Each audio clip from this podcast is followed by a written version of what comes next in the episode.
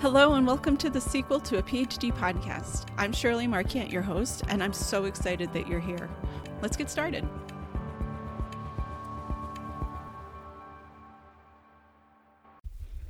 Hello, welcome. Thank you so much for joining me. I'm really excited that you're here. I'm really excited that I'm here and a little bit nervous because this whole podcast thing is a is a new experience for me, a new experiment, and I'm really thankful to you for coming along and joining me on this new experiment to see how it goes.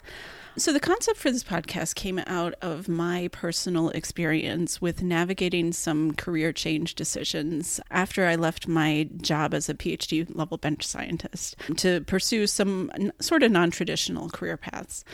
But some of the challenges I faced were not specifically about navigating the logistics of career change, but in the question of identity, professional identity, what do I want to do with my life? How am I going to be perceived? Lots of issues about am I going to disappoint people? What are the expectations? I'm not fulfilling my expectations or the expectations others have of me.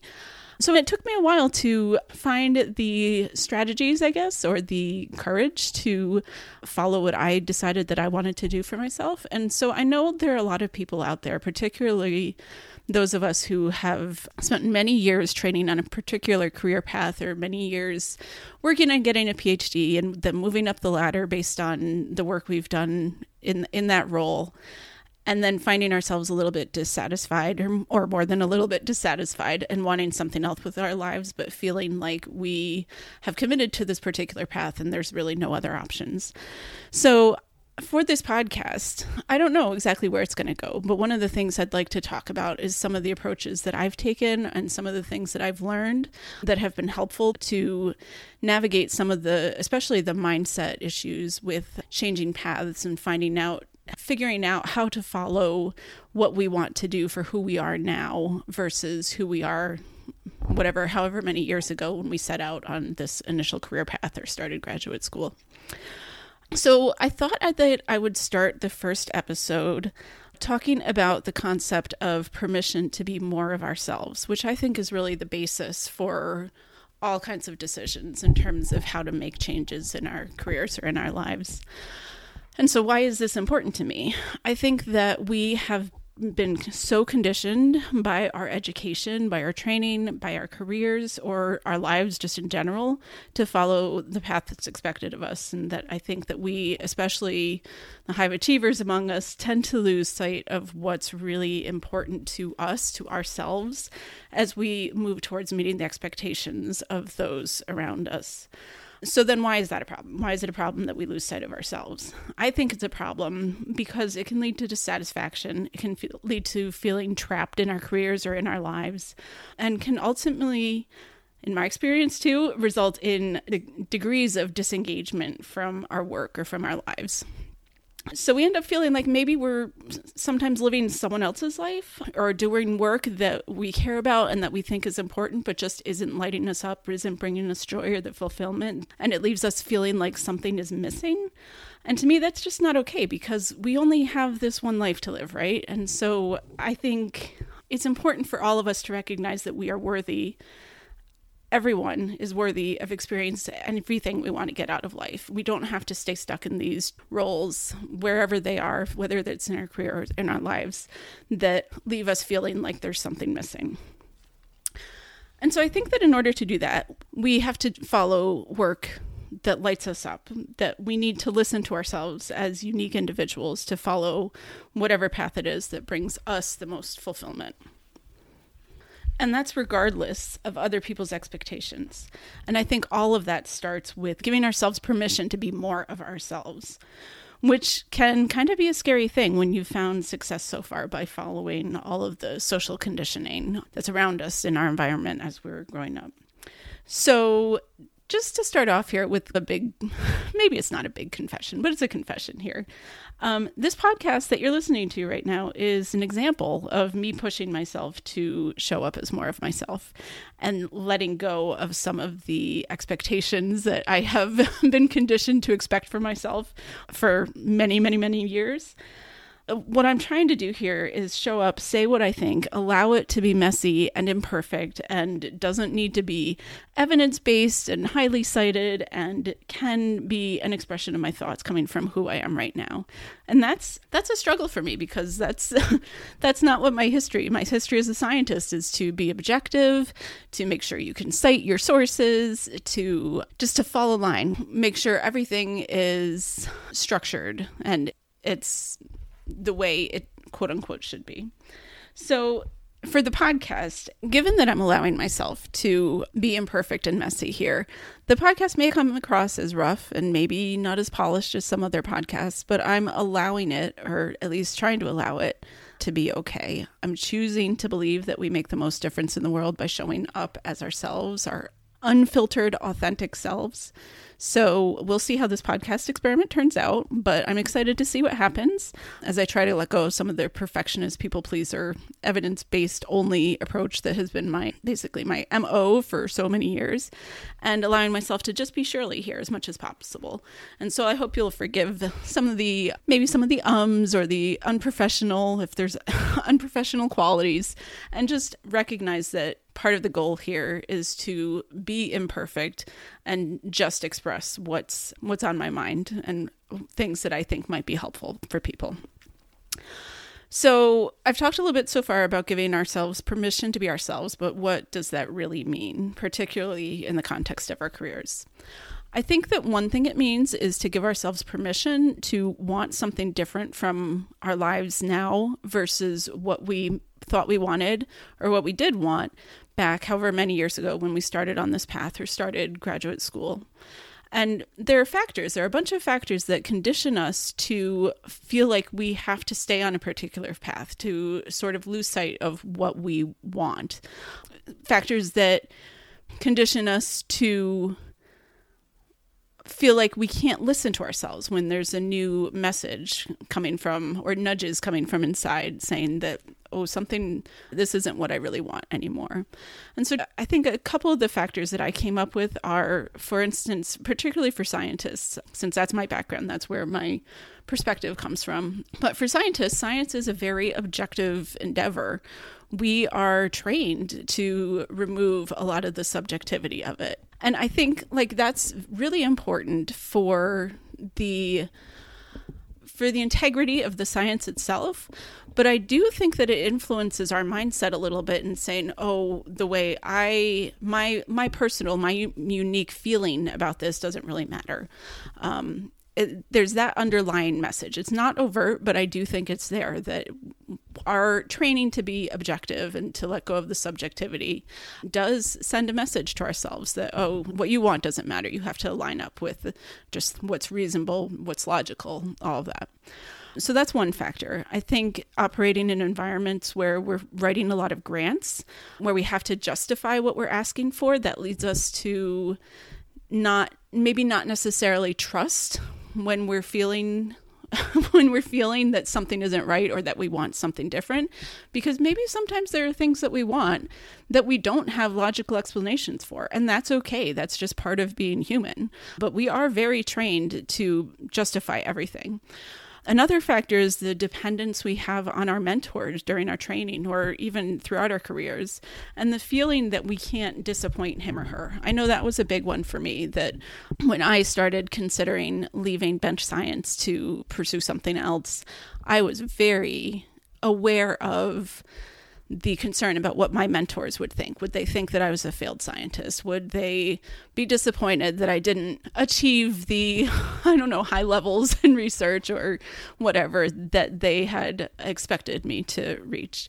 And overcoming that is is a struggle. And so that's one element of conditioning that makes us feel like if our plans or if our feelings about what we want changes, that that's maybe not as okay as it I, in my feeling should be. Another factor that conditions us is even just the structure of a day as a scientist, where it's dictated by experiments. And the notion that if you want to be a successful, committed scientist, sometimes or many times, you have to sacrifice what you want for the sake of an experiment. If you maybe you want to go out for a two hour lunch, but you have a time point at 1230, you're you're gonna be back for that time point and say, Oh no, what I want is not okay here. And again, this is just a small example, and obviously that's not what's ultimately causing us to say, oh, I can't make changes in my life for what I want, or I, I can't pursue what I want. It's not about having a time point at lunchtime, but it is about a lot of really subtle messages that say what you want is not as important as the bigger picture. And then another factor is just the money factor. A lot of times, many of us are operating in an environment, at least in graduate school, especially or in academic setting, many of us are operating in an environment where money or funds are scarce.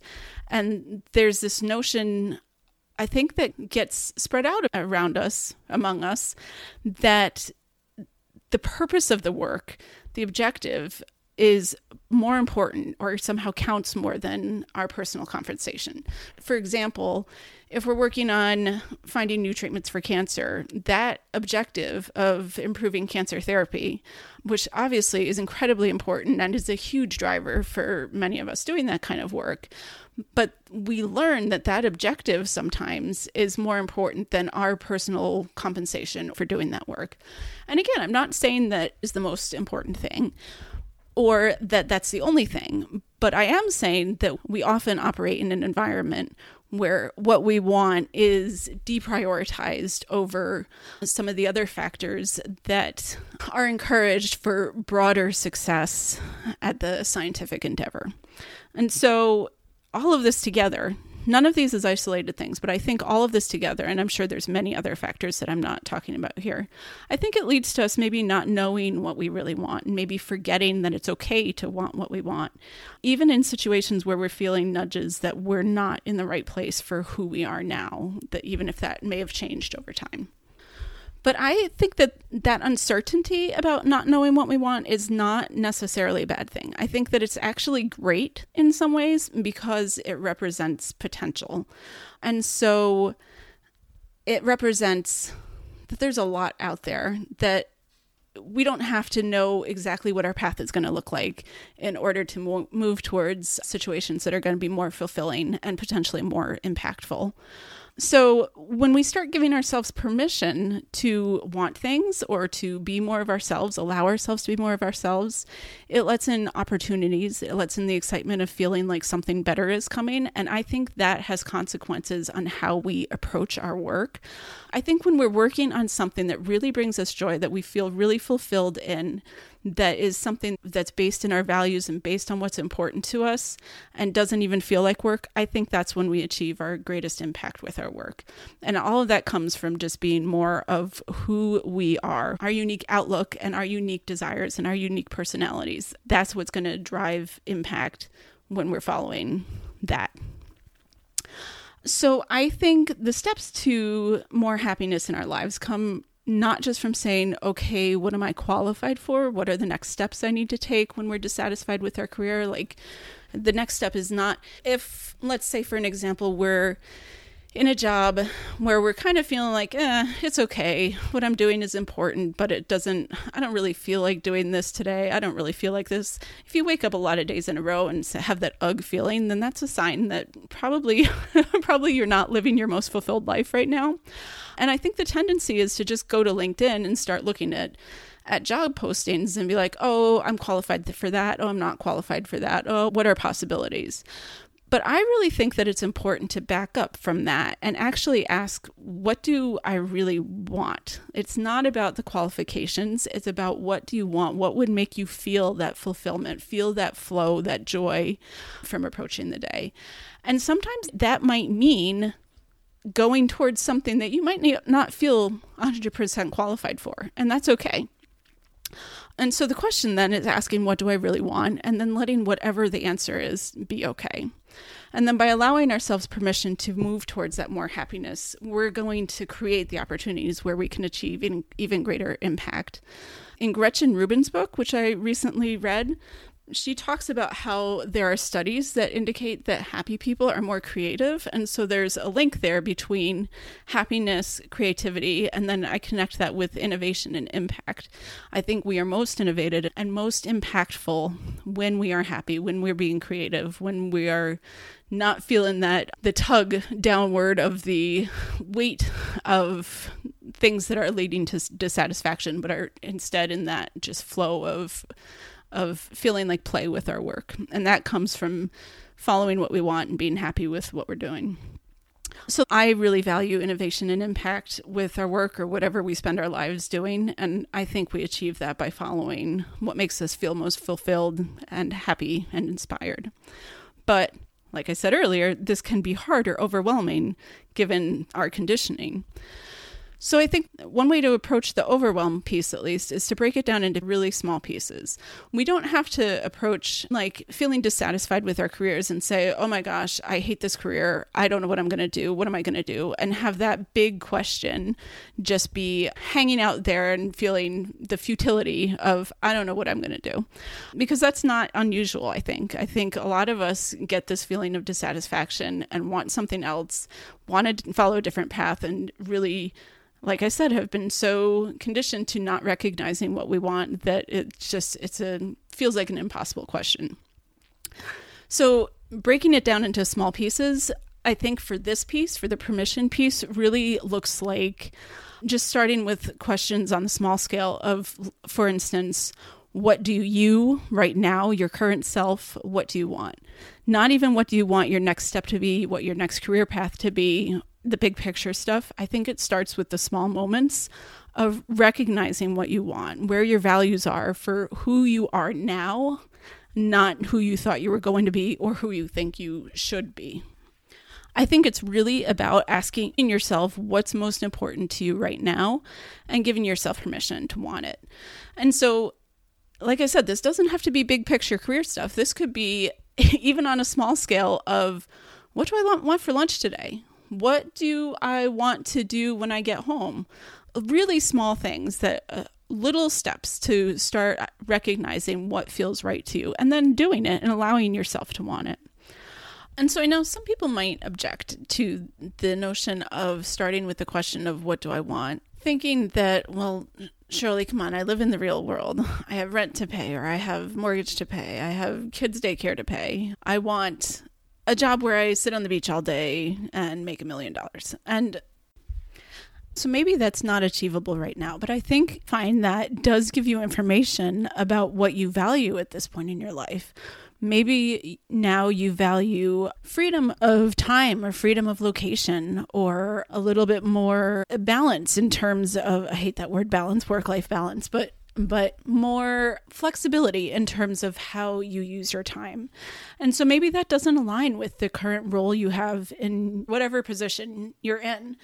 And so by identifying what you want, by giving yourself permission to look at what you want, that gives you information. It doesn't necessarily change anything, any of the specific elements of your life right away, but it does give you information about maybe how you might approach moving forward and how you might look at different kinds of roles or different kinds of positions. Wanting something recognizing that you want something is not the same thing as jumping out of your current situation and right into the next situation. The wanting and permission element is just gives you the information and gives you the flexibility to imagine something different. And sometimes even just that imagining opens the doors to to creativity, to saying, "Oh, okay, maybe this would be an opportunity. I hadn't thought of this before."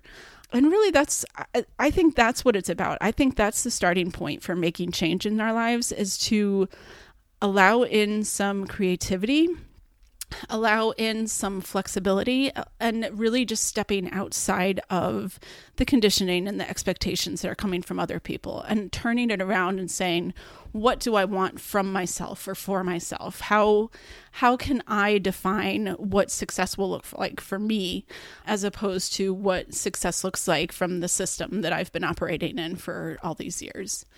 So like I said, the starting question, I think, for giving ourselves permission to imagine something different in our life is really just starting with that super small step of saying, What do I want? And then allowing that to be okay. And then, if you want someone else to give you permission, I know it's hard to grant ourselves this permission after we've been conditioned for so many years to be meeting expectations from other people or from the system. If you want someone else to give you the permission, I will be that person. I will celebrate you for being you and wanting what you want all day long. So that's what I have for you today. I'd love to hear from you. Feel free to reach out to me and let me know what you're struggling with for permission in terms of how to be more you and what you really want, or if there's anything else that you'd like to hear about. I'm really excited to be starting this podcast. I'm hoping to build some form of community from this podcast as a starting point. I'd love to connect with anyone out there who's interested in similar topics or thinking about going through career transitions. So, thank you so much for listening. I'm really excited to bring you the next couple of episodes, and I'll connect with you again soon. Thanks so much for joining me today. If you enjoyed this podcast, I would really love it if you could rate or review it wherever you get your podcasts or share the episode with a friend. Thanks again. Till next time.